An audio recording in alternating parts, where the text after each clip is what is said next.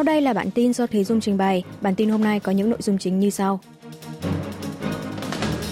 Nhiệt độ tại thủ đô Seoul xuống âm độ C từ ngày 11 tháng 11. Quốc hội Hàn Quốc thông qua luật công đoàn sửa đổi và ba dự luật phát thanh truyền hình.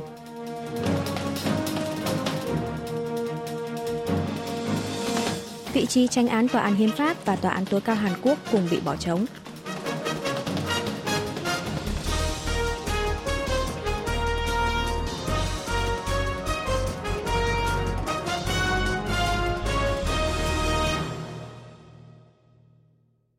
Nhiệt độ tại thủ đô Seoul xuống âm độ C từ ngày 11 tháng 11. Sau khi mưa tạnh vào đêm ngày 9 tháng 11, một luồng không khí lạnh tràn tới bán đảo Hàn Quốc từ phía Tây Bắc. Nhiệt độ sáng ngày 10 tháng 11 tại huyện Cheon của tỉnh Gangwon là âm 5,8 độ C, tại thủ đô Seoul là 0,8 độ C, thành phố Daejeon là 3,1 độ C. Khối khí áp cao lục địa mang theo luồng không khí lạnh từ phía Tây Bắc sẽ ngày càng mở rộng, khiến nhiệt độ vào cuối tuần tiếp tục giảm thêm. Trong ngày 11 tháng 11, nhiệt độ buổi sáng tại Seoul sẽ xuống âm 2 độ C, lần đầu tiên xuống âm độ kể từ đầu mùa thu năm nay. Đặc biệt, một số khu vực thuộc tỉnh Gyeonggi và tỉnh Gangwon, phía bắc tỉnh Bắc Trung Chong sẽ xuống dưới âm 5 độ C. Ngoài ra, nhiều địa phương sâu trong đất liền cũng xuống âm độ C. Cơ quan khí tượng đã ban cảnh báo rét đậm tại khu vực tỉnh Gangwon, phần lớn vùng Yongnam gồm tỉnh Bắc và Nam Gyeongsang, thành phố Busan, Daegu và Ulsan – và vùng Hồ Nam bao gồm thành phố Quang Chu, tỉnh Nam và Bắc Sơn La từ 9 giờ tối ngày 10 tháng 11. Người cao tuổi, sức khỏe kém, người mắc bệnh tim mạch cần tránh ra ngoài đường, chú ý giữ ấm cơ thể, giữ gìn sức khỏe. Ngoài ra sẽ có nhiều nơi xuất hiện sương giá nên các hộ nông dân cần chú ý quản lý cây trồng. Đợt lạnh lần này sẽ kéo dài tới đầu tuần sau, rồi sau đó nhiệt độ sẽ tăng dần trở lại. Quốc hội Hàn Quốc thông qua luật công đoàn sửa đổi và ba dự luật phát thanh truyền hình.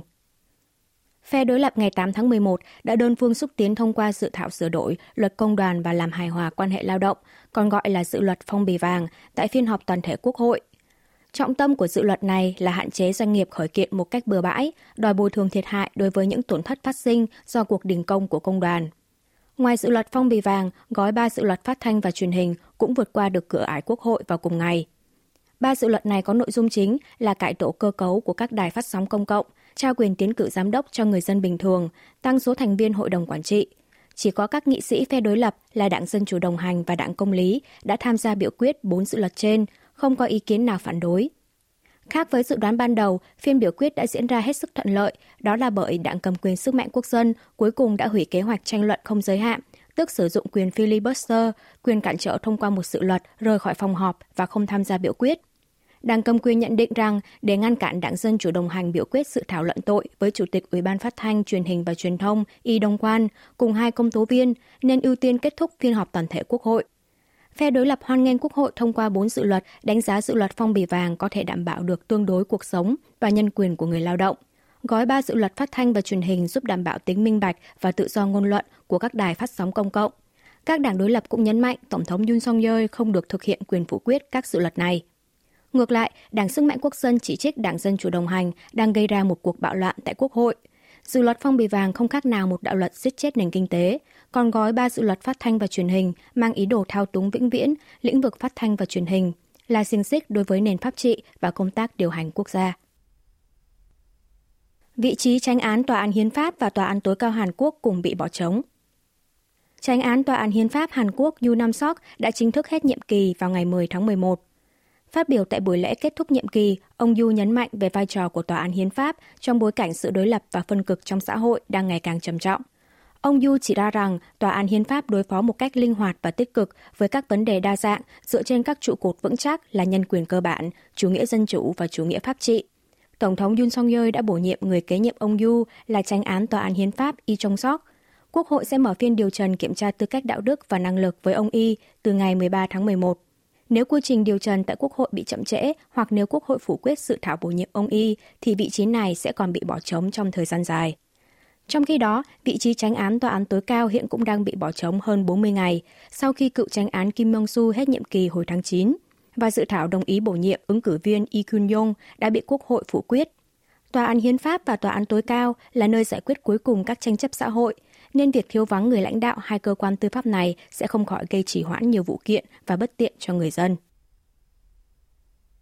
Nhà văn Hang Kang đoạt giải tác phẩm văn học nước ngoài xuất sắc nhất tại giải thưởng Medici của Pháp. Hội đồng giám khảo giải thưởng Medici, một giải thưởng văn học uy tín của Pháp, ngày 9 tháng 11 giờ địa phương, công bố tiểu thuyết I Do Not Bid Farewell, tạm dịch là Tôi không nói lời tạm biệt, của nhà văn Hàn Quốc Han Kang đã được lựa chọn là tác phẩm văn học nước ngoài xuất sắc nhất. Giải thưởng Medici được trao từ năm 1970, là một trong bốn giải thưởng văn học danh giá của Pháp, cùng với giải Concours, giải Runoto và giải Femina. Mặt khác, cuốn tiểu thuyết của nữ nhà văn Hàn Quốc cũng đã lọt vào danh sách đề cử cuối cùng cho hạng mục tác phẩm văn học nước ngoài xuất sắc nhất của giải thưởng Femina vào ngày 6 tháng 11 vừa qua. Tôi không nói lời tạm biệt là một cuốn tiểu thuyết dài của nhà văn Han Kang ra mắt vào năm 2021, 5 năm sau khi nữ nhà văn giành giải thưởng Man Booker quốc tế với tác phẩm Người ăn chay.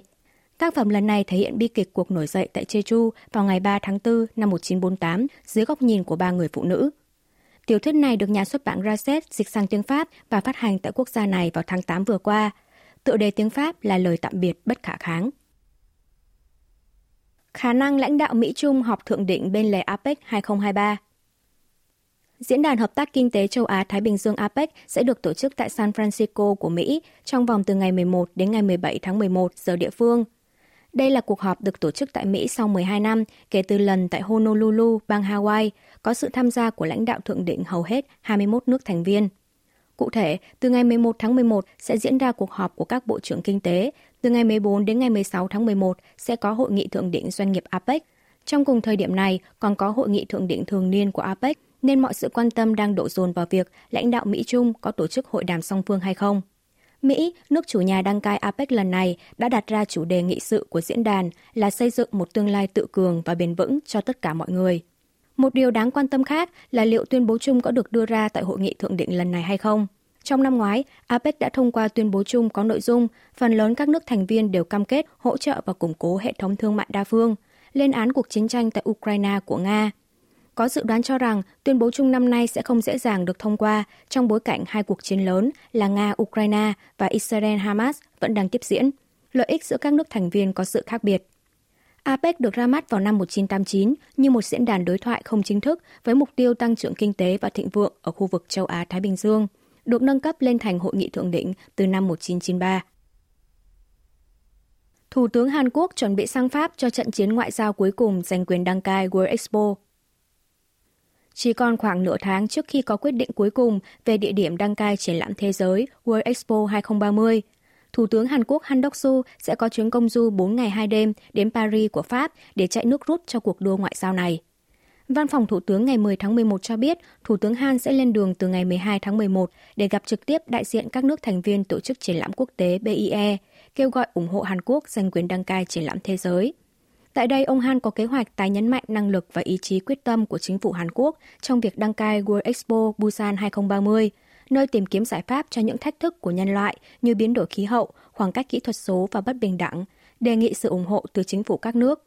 Vòng bỏ phiếu bầu chọn ra địa điểm tổ chức World Expo 2030 sẽ diễn ra tại cuộc họp chung của BIE tổ chức tại Paris, Pháp vào ngày 28 tháng 11. Các ứng cử viên đối thủ của Busan là thủ đô Riyadh của Ả Rập Xê Út và Rome của Ý. NIS phản bác lập luận của Hội đồng Nhân quyền Liên Hợp Quốc về vấn đề người tị nạn Bắc Triều Tiên. Vào ngày 3 tháng 11 vừa qua, Hội đồng Nhân quyền Liên Hợp Quốc đã công bố kết quả thẩm định báo cáo quốc gia lần thứ 5 về việc thực thi Công ước Quốc tế về các quyền dân sự và chính trị. Trong đó, cơ quan này bày tỏ lo ngại rằng Hàn Quốc đang giam cầm người tị nạn Bắc Triều Tiên, không hỗ trợ đầy đủ về mặt pháp lý của họ, thiếu tuân thủ nguyên tắc cấm cưỡng chế hồi hương, Cơ quan tình báo quốc gia Hàn Quốc NIS ngày 9 tháng 11 ra thông cáo báo chí, bác bỏ những nội dung nói trên là không đúng sự thật. NIS giải thích với những người tị nạn, đề nghị NIS bảo hộ thì cơ quan này sẽ tiến hành điều tra và có biện pháp bảo hộ tạm thời. Có nghĩa là biện pháp bảo hộ tạm thời được tiến hành và kết thúc theo ý muốn của người tị nạn. Cơ quan tình báo Hàn Quốc nhấn mạnh, chỉ khi nào người tị nạn đăng ký được bảo hộ và tự nguyện đồng ý thì họ mới tới ở lại trung tâm bảo hộ người tị nạn Bắc Triều Tiên. Điều này hoàn toàn khác với việc giam cầm, vi phạm tự do thân thể. Về quyền được hỗ trợ pháp lý, NIS giải thích từ tháng 10 năm 2014, cơ quan này đã triển khai chế độ hỗ trợ tư vấn pháp lý như bảo hộ nhân quyền cho người tị nạn miền Bắc. Hàn Quốc phê chuẩn Công ước quốc tế về các quyền dân sự và chính trị vào năm 1990, định kỳ được Hội đồng Nhân quyền Liên Hợp Quốc tiến hành thẩm định về tình hình thực hiện các quyền dân sự và chính trị ở trong nước. Đợt thẩm định lần thứ tư trước đó diễn ra cách đây 8 năm, vào năm 2015. Khi đó, cơ quan này cũng bày tỏ lo ngại rằng người tị nạn Bắc Triều Tiên sau khi tới Hàn Quốc bị giữ lại trong một trung tâm nhất định. Hàn Quốc viện trợ nhân đạo 400.000 đô la Mỹ cho Nepal khắc phục thiệt hại động đất. Chính phủ Hàn Quốc ngày 10 tháng 11 công bố quyết định viện trợ nhân đạo 300.000 đô la Mỹ hỗ trợ người dân Nepal bị thiệt hại do động đất. Vào ngày 3 tháng 11 vừa qua, Nepal hứng chịu một trận động đất mạnh, cường độ trong khoảng 5,6 đến 6,4 độ Richter, tùy theo cơ quan quan trắc, tại khu vực tỉnh vùng núi Kanali, khiến 157 người thiệt mạng và 375 người bị thương. Hơn 8.000 căn nhà bị sập, thiệt hại về tài sản ước tính vô cùng lớn. Bộ Ngoại giao Hàn Quốc kỳ vọng khoản tiền viện trợ nhân đạo trên sẽ góp phần sớm ổn định cuộc sống cho những người dân Nepal bị thiệt hại do động đất, khắc phục khu vực bị thiệt hại. Quý vị và các bạn vừa nghe xong bản tin của Đài Phát thanh Quốc tế Hàn Quốc KBS World Radio. Tiếp theo là chuyên mục tiếng Hàn qua phim ảnh do Y Trong Ưn trình bày.